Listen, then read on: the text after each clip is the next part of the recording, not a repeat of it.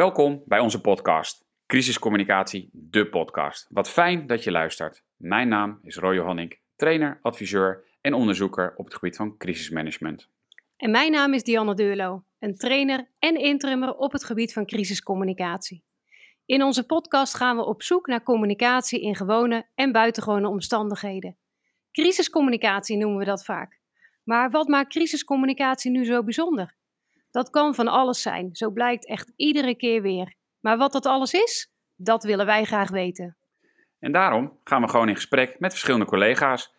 En we hebben van deze gesprekken geleerd. En we hopen ook dat jullie dat doen.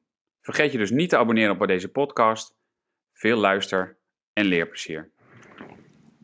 We gaan deze podcast in gesprek met Anja Bogaert. En met Anja gaan we op zoek naar de buitengewone communicatie. Anja, je bent jarenlang trainer en adviseur geweest binnen je eigen bedrijf Crisispartner. Je hebt heel veel uh, trainingen en oefeningen gegeven op het gebied van crisisbeheersing, crisiscommunicatie en incidenten in het sociale domein. Um, je bent ook nog beoordelaar bij examens vanuit het IFV en uh, soms ook nog waarnemer bij oefeningen van uh, crisisteams. En sinds 1 november vorig jaar ben je ook vrijwilliger in een hospice. Welkom Anja. Um, we willen jou graag um, ja, vragen naar jouw ervaringen um, in het verleden. En welk incident is jou het meest bijgebleven en waardoor komt dat dan? Ja, uh, ik heb verschillende incidenten opgeschreven, want uh, ja, je gaat de hele, alles de, revue uh, passeren. En uh, dat zijn soms niet de, de grote rampen of incidenten. Ik, wat is het, misschien al meer dan tien jaar geleden was Moerdijk, hè, dat noemen heel veel mensen een ramp er is toen niemand dood gegaan. Het is wel een vreselijke milieuramp uh, natuurlijk uh, geweest, maar er is niemand dood uh, gegaan. Daar heb ik in de nafase gewerkt, dat vond ik interessant. Maar ook de kleine dingen, bijvoorbeeld op een school een leerkracht die zelfmoord, en ja, noem het maar klein, niet klein in de zin van voor de mensen zelf, maar klein als zijnde ramp of incident. Ehm, uh, een kind wat in een zwembad uh, was overleden. Dat vond ik zelf ook wel uh, heel heftig. Ehm, maar ook een foto van een dreiging waarop stond: de kinderen denken dat ze veilig zijn, of zij denken dat ze veilig zijn, maar IS is overal. Dat was een, daar was dus eigenlijk niks aan de hand. Maar al, heel veel mensen, 150 ouders, hielden een kind thuis. Dat vond ik ook een hele boeiende.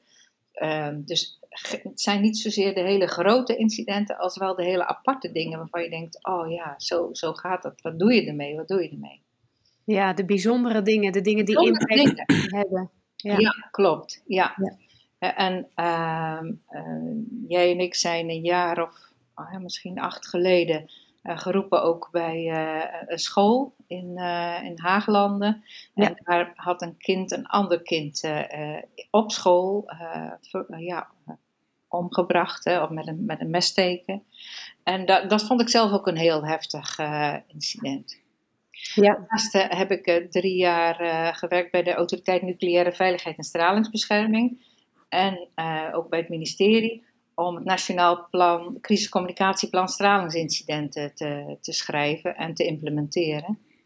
En ik vond het wel leuk om daar dadelijk ook iets over te vertellen, omdat daar heb je het echt ook over perceptie zowel bij uh, communicatieadviseurs als bij burgemeesters en de samenleving, versus uh, de realiteit. Dus dat, dat is misschien ook wel een aardig om iets uh, over te vertellen.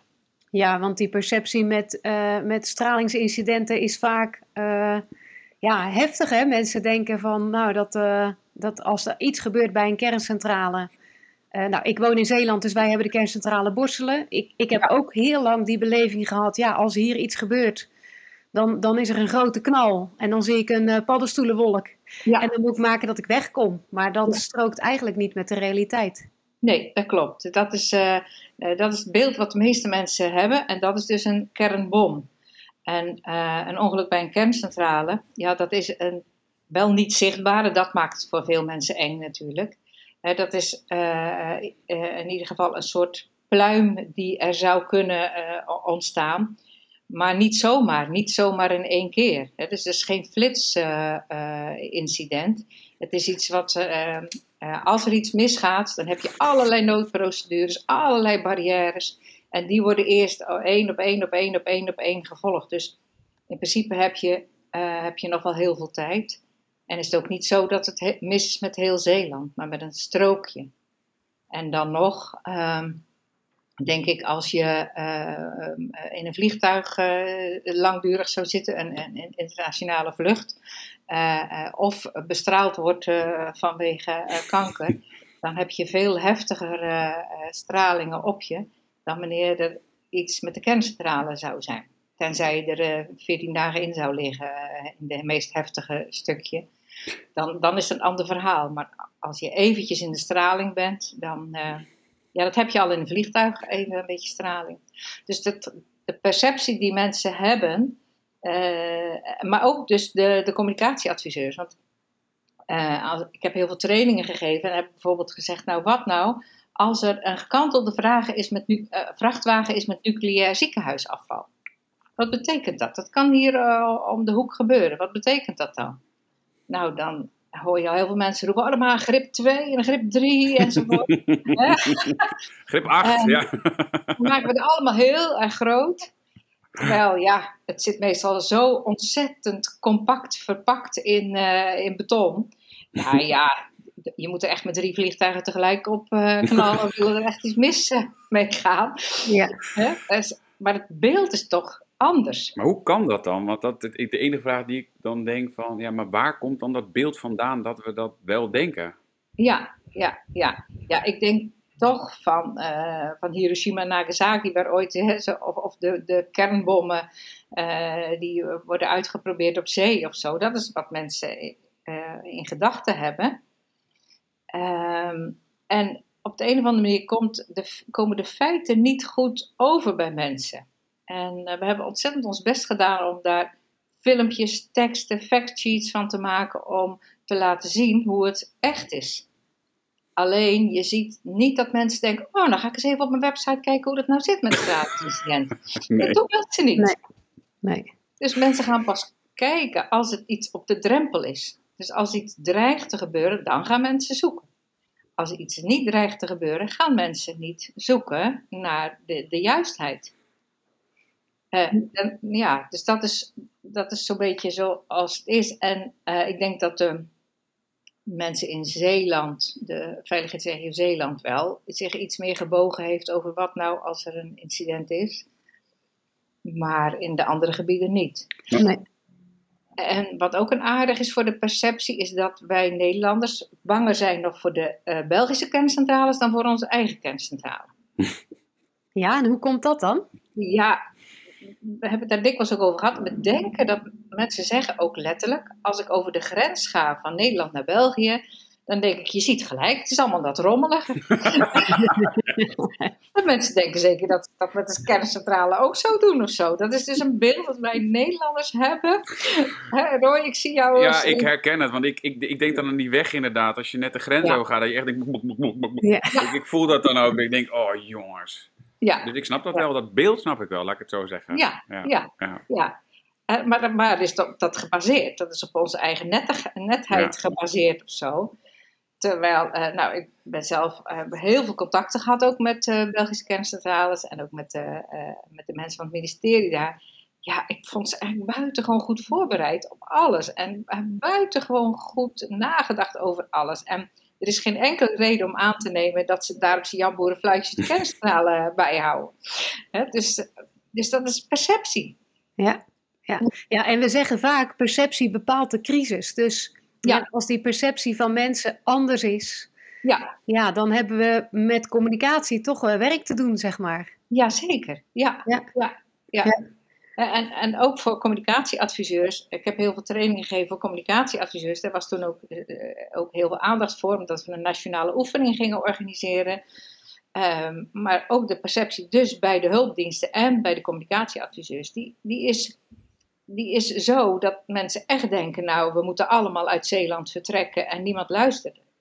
En we hebben ook uitgebreid onderzoek gedaan. Mensen uh, in Zeeland, die uh, reageren functioneel. Dus uh, ze gaan niet vluchten. Ze gaan kijken, ze halen wel hun kinderen van school. En ze gaan wel na van, mijn oma, moet ik die soms ophalen of wat dan ook. Hè. Dus er wordt heel functioneel gereageerd. Terwijl de aanname is bij communicatieadviseurs dat mensen in paniek raken. Ja. Dat blijkt dus niet zo eh, te zijn. Nee, Dus dat horen we vaak inderdaad. Ook in trainingen of in, eh, hè, als we een casus bespreken, ja, dan ontstaat er paniek. Ja. Maar dat is bijna nooit het geval. Dat is, niet, nee, dat is bijna nooit het geval. Nee. Nee. nee. nee.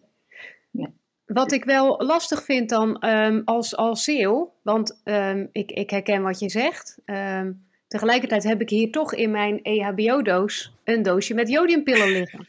ja. Ja, hoe strookt dat dan met... Hè, het, het is allemaal niet zo erg en ik krijg wel vanuit de veiligheidsregio een doosje met pillen. ja, dat is een bijna onmogelijke eh, dat, eh, signaal wat, je, wat, wat destijds is afgegeven. Ik weet dat, het een politieke keuze is. Er is heel lang gezegd, moeten wij wel kerncentrales hebben? Nou, we hebben er één. We hebben wel verschillende reactoren nog, maar we hebben één kerncentrale, alleen in Borselen. Toen is er al gezegd, de kans dat er iets gebeurt is echt op de ene op de zoveel 10.000 jaar dat er iets gebeurt. En als er iets gebeurt, hebben we nog allerlei barrières en noodmaatregelen. Maar toen is er gezegd, ja, maar als er dan toch wat gebeurt, hebben we dan niet iets wat we mensen kunnen aanbieden? En toen is er gekozen voor jodiumtabletten. Wij zeiden toen, ja, maar dat is, je kunt toch moeilijk zeggen, nou, de kerncentrale is veilig, maar hier hebben jullie allemaal een tabletje. Dat, is, dat Ja. vond een onmogelijke opgave. Die, dat strookt ook niet. Dus eh, het klopt helemaal wat je zegt, eh, Dianne. Eh, heel Nederland, behalve een stukje Flevoland en een stukje Groningen, een stukje Friesland, heeft die jodiumtabletten in huis. En ja, en het is alleen maar voor, voor kinderen, hè, dus, en een bepaalde leeftijdsgroep nog. Maar eh, mensen hebben dan ook nog het beeld, je krijgt er kanker van, hè, als er iets gebeurt met de kerncentrale. En ook dat moet veel meer genuanceerd worden, want maar een enkel kind krijgt mogelijk schildklierkanker op latere leeftijd. Dus het zijn allemaal, eh, het wordt, het wordt allemaal heel groot gemaakt. En het is bijna niet kleiner te maken. Nee, Ja. terwijl het wel die perceptie weer voedt. Hè? Dus dat is dan de, de, ja, Ja, de tegenspraak. Ja. Even om advocaat van de duivel. Waarom zouden we dan überhaupt... Ik, dit is dus risicocommunicatie, hè? Dus het, Ja. het communiceren over risico's die zich mogelijk kunnen voordoen. Ja, ik, ik denk dan... Het is toch... Het is bijna een onbegonnen taak. Waarom zouden we dit dan wel moeten doen? Waarom zouden we gewoon niet moeten zeggen van wat jij net zei van... joh, mensen voelen het pas, mensen gaan pas actie ondernemen...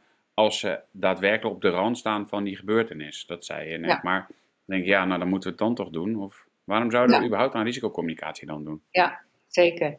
En we hebben daarom ook wel heel veel eh, gezorgd dat er klaar ligt. Dat als er eh, iets dreigt, hè, of al is het maar perceptie, dat je direct daar naartoe kan, eh, kan verwijzen. En we hebben niet de illusie, er is ook gezegd, misschien moeten we een campagne voeren. Nou, dat heeft geen enkele zin, want jij, jij kijkt ook niet naar automerken of een nieuwe auto. Dat doe je pas als je een nieuwe auto gaat kopen. Dan ga je kijken van, Ja. nou, eh, hè, eh, waar moet het allemaal aan voldoen? Zo werkt het bij mensen. Dus, eh, dus je moet dat nu niet doen. Je moet wel, vind ik, de hulpdiensten op moed en communicatieadviseurs, dat die de juiste perceptie hebben. Dat als er iets gebeurt, dat ze ook weten waar kan ik het vinden. Weet ik zelf wel voldoende en maak ik het zelf ook niet groter. Hey, maar als ik hem doorvertaal, zeg je nou eigenlijk dat risicocommunicatie zich niet moet richten op de inwoners, maar op de professionals? In beginsel wel. Oké. Ja, uiteindelijk natuurlijk ook wel op de, op, op de bewoners. Eh, dat dat zie je nu ook. We ko- eh, of het nou corona is of eh, wat voor incident dan ook. Dan richt je je natuurlijk op de bewoners. Maar in eerste instantie moeten wel degene die het eh, moeten vertalen weten waar, waar kan ik het vinden en heb ik wel de juiste perceptie. Want anders krijg je precies wat ik net zei: een gekantelde vrachtwagen met nucleair ziekenhuisafval. Wat in wezen, eh, als het helemaal mis zou gaan, nog een kleine straal eh, van een paar meter geeft. En vooral voor de mensen van de brandweer die daar gelijk naartoe moeten, die moeten zich goed aankleden. Maar verder eh, eigenlijk niet. Maak je dan gelijk een heel groot en ga je heel je communicatieafdeling opschalen en maak je er bijna een grip van, zoals iedereen geneigd is Mhm. te doen. Dan maak je dus wel een groot incident van iets kleins. En dan veroorzaak je het eigenlijk, zeg je. En dan veroorzaak je zelf de, de paniek. Ja, soms, ik, eh, iemand heeft wel eens tegen mij gezegd, eh, ja, dan agendeer je je eigen shit. Hè? Dan zet je Ja. je eigen ellende op de agenda. Ja. terwijl die er dan niet is. Klopt. Ja. En dat, daar zijn we soms toch ook goed in als communicatiemensen. ja. Ja. Ja. Ja. ja. Ehm, we, we, we hebben nu vooral het gesprek even over de, de, de, ja, de risicocommunicatie, de kerncentrale. Ehm, daar ben je natuurlijk jarenlang in actief geweest, hè, om daar inderdaad ook de, de planvorming en de training in te verzorgen. Ehm, je vertelde net ook in de introductie over het andere incident wat veel indruk op je heeft gemaakt, waar wij uh, samen uh, hebben mogen helpen. Uh, en dat is het, het, het steekincident op een school in de regio Haaglanden. Mm waarom heeft dat toen zoveel indruk op jou gemaakt? Ja, sowieso weten we nu dat alles wat een eerste keer in Nederland of waar dan ook voorkomt, dat dat uh, uh, meer ontzetting heeft dan wanneer iets regelmaat is. En dit was de eerste keer dat een kind een ander kind op school uh, neerstak. En waardoor het kind overleed. Jaren daarvoor was er een leerkracht, ja, vermoord klinkt wat breed, maar het is wel zo op een school. En daar zag je ook dat de hele wereld daar naar keek en ontzet was. En dit was ook de eerste keer dat, er, dat het gebeurde met een kind. Um, en ik, eigenlijk alle dingen die ik tot nu toe heb meegemaakt op school. Ik ben heel veel gevraagd om op scholen te, te komen adviseren en te komen helpen. Dan gaat het om kinderen. En kinderen raakt je altijd meer. Dat, dat onthoud je gewoon. En ik weet ook wel dat ik de naam van de jongen opschreef die overleden was. En de naam van de jongen die het gedaan had. En dat ik het ook echt het besef had van, oh, dit gaat om kinderen met hun ouders en hun hele familie. Uh, dus dat, dat raakt je sowieso. Um, en de, het was gebeurd op een moment ook dat de, het, de school open was. Dus alle leerlingen hadden gezien wat er gebeurd was, bijna alle leerlingen. Heel veel leerkrachten hadden het gezien. Hij was ook uh, overleden in de armen van een leerkracht. Ik mag het ook vertellen, stond ook in de krant. Um, dus die enorme impact, dat, eh, wat, wat iedereen daar heeft meegemaakt en heeft gezien, dat, uh, dat vond ik heel, ja, dat vond ik heel heftig. En ik vond het ook heel bijzonder om daar naartoe te gaan om te helpen. Ook omdat je ziet dat wat scholen hebben, um, dat is vooral de zorg om kinderen. De enorme zorg om kinderen en hun ouders, dat zit er helemaal ingebakken. Dus dat wat je bij anderen, een bedrijf of bij een gemeente, moet je dat als het ware benoemen. Maar leerkrachten en directie van scholen hebben juist dat kind voor ogen. Dus um, ik, ik, zat uh, te eten in een restaurant met mijn vader en zijn vrouw en mijn man. En uh, de telefoon gaat, kom, want er is iets gebeurd bij ons op school en het dreigt zo groot te worden. Het is al groot en het wordt heel erg groot. Wil je komen? Dus toen ben ik er, ik heb de tas gepakt, ik ben er naartoe gescheurd. En dan, ja, ik voelde ook hoe ondaan iedereen uh, was. En op dat moment zijn we, hebben we een crisisteam met elkaar gevormd. En zijn we gaan kijken van, uh, wat is het belangrijk? Wat is onze visie? Wat gaan we doen? Wat is het aller, allerbelangrijkste wat we nu gaan doen? Toen hebben we met elkaar afgesproken. We gaan zorgen dat mensen hier goed, dat de kinderen en de leerkrachten en iedereen hier goed uitkomen. En uh, we hebben ook opgeschreven van wat zijn allemaal, ja, even in termen, maar wat zijn de doelgroepen? Nou, hè, natuurlijk de leerlingen die het gezien hadden, de leerlingen die het niet gezien hadden, de leerlingen die thuis op school uh, niet, uh, die thuis waren omdat ze ziek waren, alle ouders, ouders van de, van de kinderen die het gezien hebben, ouders van de kinderen die het niet gezien hebben, alle leerkrachten, leerkrachten die nog thuis waren. We hebben heel onderscheid gemaakt en gelijk op flapovers gehangen. Wat staat ons te doen? En hoe gaan we zorgen dat iedereen dit goed verwerkt? Ja, dus ik hoor jou zeggen, het eerste wat je doet is inderdaad het nadenken over het doel. Wat willen we bereiken? Ja. En bij wie, wie zijn dan onze doelgroepen? En dat dat eigenlijk die eerste twee stappen zijn geweest die je, die je daar met dat crisisteam hebt gezet toen je binnenkwam. Ja, zeker. Ja. ja. ja. ja.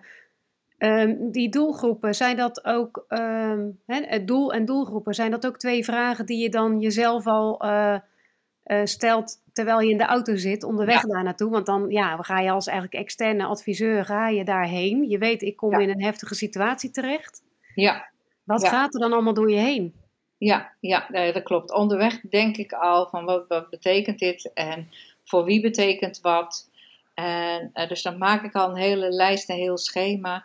En uh, op het moment dat ik dan daar kom, dan hang ik ook allemaal flappen op. Hè? Allemaal Of er is een whiteboard, of ik heb zo van die oprolbare dingen, die hang ik ook op. Schrijf ook precies op wat moet er vandaag, wat moet er morgen, wat moet er vannacht, wat kunnen we volgende week verwachten. Dus je maakt al direct al met elkaar een schema. Dat geeft ontzettend veel rust. Dus dat benoemen mensen ook. Ik kan het zo wel zeggen, maar mensen benoemen dat ook allemaal. Ehm, eh, en, uh, en vervolgens verdeel je dan ook al de taken. Nou, we zijn begonnen ook met juist naar de leerkrachten.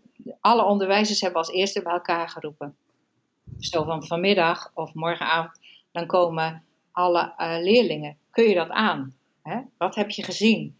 Ehm, ben je in staat om dadelijk de leerlingen op te vangen, om de ouders op te vangen? die aandacht die, die hebben we als eerste daaraan besteed. Tegelijkertijd hadden we enorm veel media die eromheen dook. Dus er werden direct alle satellietwagens rondom de, de school gezet, eh, rondom het schoolplein. Er werd een dictie neergezet. Voor, waren echt van plan om er dagen te blijven zitten. En, uh, en je zag ook dat de media, die ging direct hun eigen verhaal uh, maken. Zo, het, ging om twee, het ging om buitenlandse kinderen, wat niet waar was. Hij werd gepest, wat niet waar was. In ieder geval niet op school werd hij gepest. Um, het, het werd enorm werd gezorgd, gezocht naar de schuldvraag. Dus ook dat moesten we uitzetten. Wat, wie gaat de media te woord staan? Wat willen uh, ouders weten? Uh, maar de hele samenleving keek mee, want alle scholen in Nederland dachten: zo, wij hebben ook wel een, iemand die uh, agressie in zich heeft. Zou bij ons ook zomaar in de klas kunnen gebeuren. Mm -hmm. Dus feitelijk zag je dat heel Nederland, alle scholen getroffen waren dus ook daar hebben we de communicatie op gericht. Op, op, op die betekenisgeving, wat betekent dat en hoe erg is het? En ook het lastige om te moeten ontkennen uh, het, dat, dat het niet op pesten ging. Hè? En dat was niet te houden, overigens. Als je nu nog ik klikt, dan zie je weer dat hij gepest werd. Hm? Dus, um, dat staat nou, nog online, bedoel je? Ja, dat staat nog online, ja. Kan je dat niet wegkrijgen dan, om even hierop... Ja, ik, ik denk dat dat was het thema wat alle uh, kranten, uh, alle, uh, s'avonds ook op, bij Pauw en Wit, nee, Pauw was het alleen. Het was, echt avond aan avond waren er mensen die gepest waren, die hun verhaal gingen doen naar aanleiding van dit incident. Die zeiden, oh, ik ben ook zo gepest. En, terwijl het was helemaal dat onderwerp niet. Hè? Dus, uh, maar dat werd er wel door de samenleving ervan uh, van gemaakt. Het was dus het, het frame wat er omheen hing. Ja. En ja, daar kom je ja. dus niet vanaf, hoor ik dus eigenlijk. En daar kom je dus nog niet vanaf. Nee. Hmm. Nee. nee. Je krijgt uitgebreide discussies ook. Moeten er geen detectiepoortjes uh, komen enzovoort. Ja, het was een, een, een, school met autotechniek. Dus ja, die kan moeilijk alle gereedschap. dus, ja. ja. Piep, piep, piep. Ja, nee, ja. Ja, ja. ja, ja, ja. Wat misschien nog wel goed is om te vertellen, is dat uh, we hebben heel veel voor de zorg ingezet. Zo van moeten zorgen dat mensen hier goed uitkomen, dat de leerlingen dit goed kunnen verwerken, dat de leerkrachten dit goed konden verwerken. We hebben direct allerlei bijeenkomsten georganiseerd, ook voor, uh, uh, voor de ouders, voor de kinderen. En dat keer op keer op keer. Steeds over nagedacht, waar is nu behoefte aan? Een goede bijeenkomst ook gehouden met, met ronde tafeltjes, zeg ik. Dat vind ik belangrijk om te zeggen. Waarom? Je, als je een theateropstelling doet in die zaal, dan wordt het te luisteren. Dan gaat er iemand op het podium staan die vertelt. En we wilden juist dat mensen hun verdriet en hun zorgen konden delen. Dus uh, het werden ronde tafeltjes met bij iedere tafel zat of een leerkracht of een hulpverlener. In een hoekje zat ook de GGD voor leerlingen die direct zeiden: Ik wil een gesprek met de uh, psycholoog uh, of met slachtofferhulp. We hebben vooral mensen met elkaar laten praten. En daarnaast kwam ook officier van justitie en politie, kwam ook heel netjes en keurig over ons vertellen wat ze allemaal hadden gedaan, wat de, juiste, wat de procedure was. Ouders konden alle vragen stellen. De belangrijkste vraag is natuurlijk, is mijn kind hier wel veilig? Mm -hmm. Hè? Dus daar hebben we echt op ingestoken en dat uh, ja, dagenlang. Terug, want je zei eigenlijk van wat ik hoor en wat Jan net zei, van het doel. Heel scherp bepaald wat het doel is Ja. voor jullie. Ehm, Ja. Maar het lijkt er een beetje op, als ik je verhaal nu hoor, dat je een soort invloog in een organisatie die al stond. Maar ik weet dat het niet zo was. Maar nu Ja. lijkt het erop, denk ik, voor de luisteraar die denkt van, zo hé, Anja vliegt in, het staat, we we hangen wat, we hangen wat post-its op aan de zijkant, we gaan aan de slag. Maar zo was het toch niet? Nee, zo was het niet. Het was echt voor hen ook de eerste keer dat ze zo'n heftig incident hadden. Dus dat ze, zo, dat ze met elkaar een crisisteam gingen vormen. Uh, alleen uh, uh, zodra ik zei, wij, ga, wij, gaan zorgen dat mensen hier goed uitkomen, wisten ze, viel dat gelijk goed. Dus ze wisten gelijk waar ik het over had. Dus als ik zei, nou we gaan van belang om een avond, morgenavond of zo te organiseren voor ouders met hun kinderen dan uh, werd gelijk die hele zorgkant al ingevuld door hen. Die, dat hebben zij uh, van nature in zich. Het goed zorgen voor kinderen en hun ouders. Dus, uh, dus dat wilde zeggen dat datgene wat ik zei, of wat de directeur zei, of de bestuurder zei, dat werd direct ook gesnapt. Dat, dat, dat zit veel meer in hun genen dan wanneer je bij um, Moerdijk de, mm -hmm. de, de, de, crisiscommunicatie moet doen of zo. Hè? Dus dat, dat, um, dat kostte minder moeite. Hè? En... Alleen, ze hadden direct begrip ook van, uh, zodat iedereen ook wist, dit is jullie visie, dus dit mag ik ook doen. Dit mag ik als leerkracht doen, want jullie visie is zorgen dat iedereen hier goed uitkomt. En wie is jullie?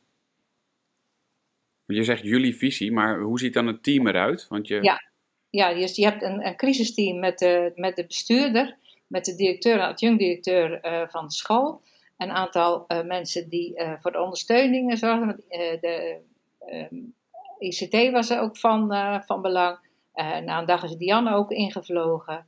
En op, op, de maandag was de politie en openbaar ministerie. Dus steeds wisselde ook wel het team. Er was een vaste ploeg.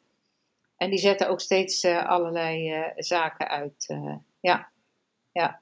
En mooi, wat, ik nog een mooi voorbeeld voelt van, uh, vind van het aanvoelen uh, wat mensen nodig hebben, is dat toen voor de eerste keer alle ouders met hun kinderen kwamen, de leerkrachten op een rijtje gingen staan en één voor één alle leerlingen omhelsden en vasthielden. Dat hebben zij niet door omdat Diane of ik dat zei, dat deden zij van nature. Zij voelden zelf die enorme zwaarte, zij hadden zelf die emotie. En zij voelde ook heel goed dat kinderen dat nodig hadden om weer binnen te komen, binnen de school te komen. Dus dat, dat bedoel ik ook met het heel goed Letterlijk om weer veilig te zijn. Um, veilig te zijn, ja. Zou dat, misschien in alle discussie die we nu hebben, zou zoiets nu nog kunnen? Of, of zit er dan weer aan, aan bijna onzedelijkheid? Of ga ik nu hele foute kant op met mijn gedachten? Zou zo'n uh, omarming en zo'n omdat we nu best veel discussie hebben. Hè, okay, ja, ja. Over uh, van joh, uh, uh, nou ja, ieders lichamelijke ja, aantas. Ja. Nee, dit, dit, is natuurlijk, ze staan zonder met elkaar in een lange rij. allemaal naast elkaar. Dus dat betekent dat je het niet één op één doet, maar dat je het met z'n allen doet. En ja, ja. kinderen komen met hun ouders aanlopen. En op dat moment doe je dat. En dat was een zo natuurlijk proces. Mm. Ik denk dat ook vandaag de dag dat dat eh, ontroerend zou zijn voor iedereen. En dat je geen moment denkt van, moet dat wel? Nee. nee. Nou heb je um, daar een, een, eigenlijk een hele brede rol vervuld hè, toen bij dat incident. Want eigenlijk meer dan alleen communicatieadviseur, maar eigenlijk ook die rol van crisismanager. Ja, ja. Um, ik, ik, hoor jou een heleboel dingen noemen waar je aan moet denken. Hè, waar je um, nou, ook vanuit communicatie, als je daarin getraind bent, waar je op terug kan vallen. Uh, ja. uh, doelen, scherp, doelgroepen. Uh, maar ik hoor je ook wel andere dingen noemen die je misschien niet direct als communicatieadviseur leert of niet leert in de opleiding. Ja. Um, wat vind jij dat, dat, dat communicatieadviseurs eigenlijk ook zouden moeten kunnen? Of waar we in de ja. toekomst meer aandacht aan zouden kunnen besteden? Um, ik zou het zelf heel fijn vinden als communicatieadviseurs iets meer de psychologische kant zouden belichten. Dus iets meer zouden weten van uh, hoe zitten mensen nou in elkaar en hoe werkt het denkvermogen en het verwerkingsvermogen van, uh, van mensen. Uh, hoe kun je gedrag beïnvloeden? Want je ziet, uh, ook nu zie je gedrag, gedrag, gedrag. En hoe beïnvloed je het gedrag van mensen? We weten allemaal dat dat heel erg moeilijk is, want er is niemand hetzelfde. Uh, ik heb zelf echt honderd jaar geleden eh, ooit de opleiding maatschappelijk werk gevolgd. Dus daar zit een stukje liefde van mij in voor het gedrag en de psychologie. Ja. En wat mij betreft moeten zou ik het heel fijn vinden als, als communicatieadviseurs die kant, dat ze daar wat meer uh, van af zouden weten. Ehm, als je kijkt naar de cognitieve uh, gedragstherapie, dan zie je dus dat er sprake is van, vijf, van de vijf G's. Hè? Dus, um, en dat begint met geschiedenis. Dus wat is mijn geschiedenis? Wat is de geschiedenis ook van een incident? Uh, aan de hand van, uh, van geschiedenis gaan mensen uh, bepaald gedrag vertonen. Maar hebben ze ook gevoelens bij? Dus dat is de derde G. Ehm, en afhankelijk daarvan zijn dan ook de gevolgen. Dus als, je, als, je, als ik als voorbeeld mag nemen, geschiedenis. wat een heel makkelijk voorbeeld is, is in Apeldoorn had je die aanslag van uh, Karstee. Dat, mhm. dat, is al een tijd geleden, maar het is een, een makkelijk voorbeeld. Uh, vijf dagen later was de dodenherdenking op de Dam. Had je de schreeuwer op de Dam. Dat had tot effect omdat uh, de aanslag op Apeldoorn was geweest. Dat zodra er iemand begon te schreeuwen op de Dam, mensen hard gingen rennen en in paniek raakten. Was het andersom geweest, was het anders. Dus dat betekent dat de geschiedenis die je hebt, maakt dat je naar dingen kijkt. Uh, terugkomend op, op, waar we het net over hadden, de kerncentrale. Uh, mensen hebben in gedachten Tsjernobyl en Fukushima. Ja. En, ehm, en die kernbom. Dus dat betekent, als mensen dat in gedachten hebben, dat ze daar dan ook hun gedrag op aanpassen. dus de, hun geschiedenis is Fukushima, Tsjernobyl. En zij hebben daar gedachten bij en gevoelens bij. En vervolgens ook weer gedrag bij en de gevolgen bij. Het is als je weet wat de, wat de gedachten zijn van mensen, wat je eigen gedachte ook is, dan kun je ook veel meer kijken naar het gedrag wat, uh, wat mensen gaan vertonen. En dat gedrag wil je beïnvloeden, want je wil dat mensen misschien binnen blijven, ramen en deuren dicht doen, of juist weggaan enzovoort. Hè? Dus uh, die, die psychologische kant, het, het weten en het kennen uh, van het gedrag van mensen en hoe je dat kan beïnvloeden en hoe moeilijk het is om dat te beïnvloeden, dat lukt je dus niet door informatie te geven. Alleen informatie geven is niet voldoende. Uh, uh, een makkelijk voorbeeld, uh, iedereen weet, als iemand tegen mij zegt roken is slecht en ik rook nog, dan denk ik ja, dat weet ik en ik steek de volgende weer op. Ja. dus ik, ook, zelfs al koop ik een pakje waarop staat hier kan je aan doodgaan, dan nog komt dat niet bij mij binnen. Dus het gedrag beïnvloeden moet je echt uh, heel goed de psyche van mensen uh, weten en kennen. En daar doen we denk ik nog iets te weinig mee. Ik zou het fijn vinden als mensen steeds meer die kant op gaan. Wat, zijn de, wat is de, de onrust van mensen? Wat zijn de zorgen en angsten van mensen? Wat willen, willen mensen weten? Wat brengt ze in beweging? Wanneer gaan ze het goede doen? Ik ben, ik ben druk aan het meeschrijven. 5G's. Als het goed is, heb ik ze goed. Maar help me even, uh, Anja. De G van geschiedenis. Um, de G van uh, de, de gebeurtenis. Uh, ja. De G van um, de gevoelens hè, bij die ja. geschiedenis of bij die gebeurtenis. de gevolgen van die gebeurtenis. Um, en het gedrag dat mensen daaromheen vertonen. Ja. Als ik dat allemaal klink, Dian, en ja, jij bent ook, want volgens mij heb jij natuurlijk ook dat meegemaakt, want we hebben ook met z'n drieën training mogen geven. Dit, is, dit is gewoon de botai-methodiek. Want de gebeurtenis staat bij ons ook altijd centraal. Ja. De geschiedenis zit hem soms in die oorzaak. Hè? Hebben mensen er al hè, een, een toestand of iets anders? Er is al iets, context van de situatie. Dan puur de gevolgen. En een specifiek gevolg, zeg je eigenlijk, zijn de gevoelens van mensen. Hè, dat gaat over onrust, noem ik het dan maar even. Ja. Mensen zijn bang, boos, blij of bedroefd.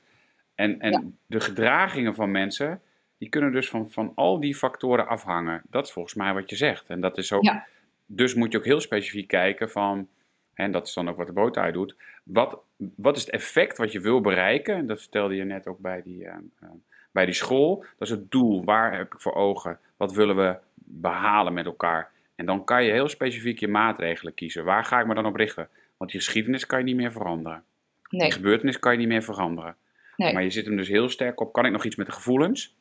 In dit geval was het de veiligheid, het veiligheidsgevoel uh, op school, waar je volgens mij heel veel aandacht aan hebt besteed. En puur de gevoelens van de mensen, ook over datgene wat er gebeurd is. Daar heb je dan de aandacht voor. En daar ga je qua gedragingen volgens mij heel erg op zitten. Klopt ja. dat? Maar je zou zelfs al kunnen starten met geschiedenis. Dus we weten dat mensen dit voor ogen hebben. En dat, hè, dus dat je dat benoemt ook.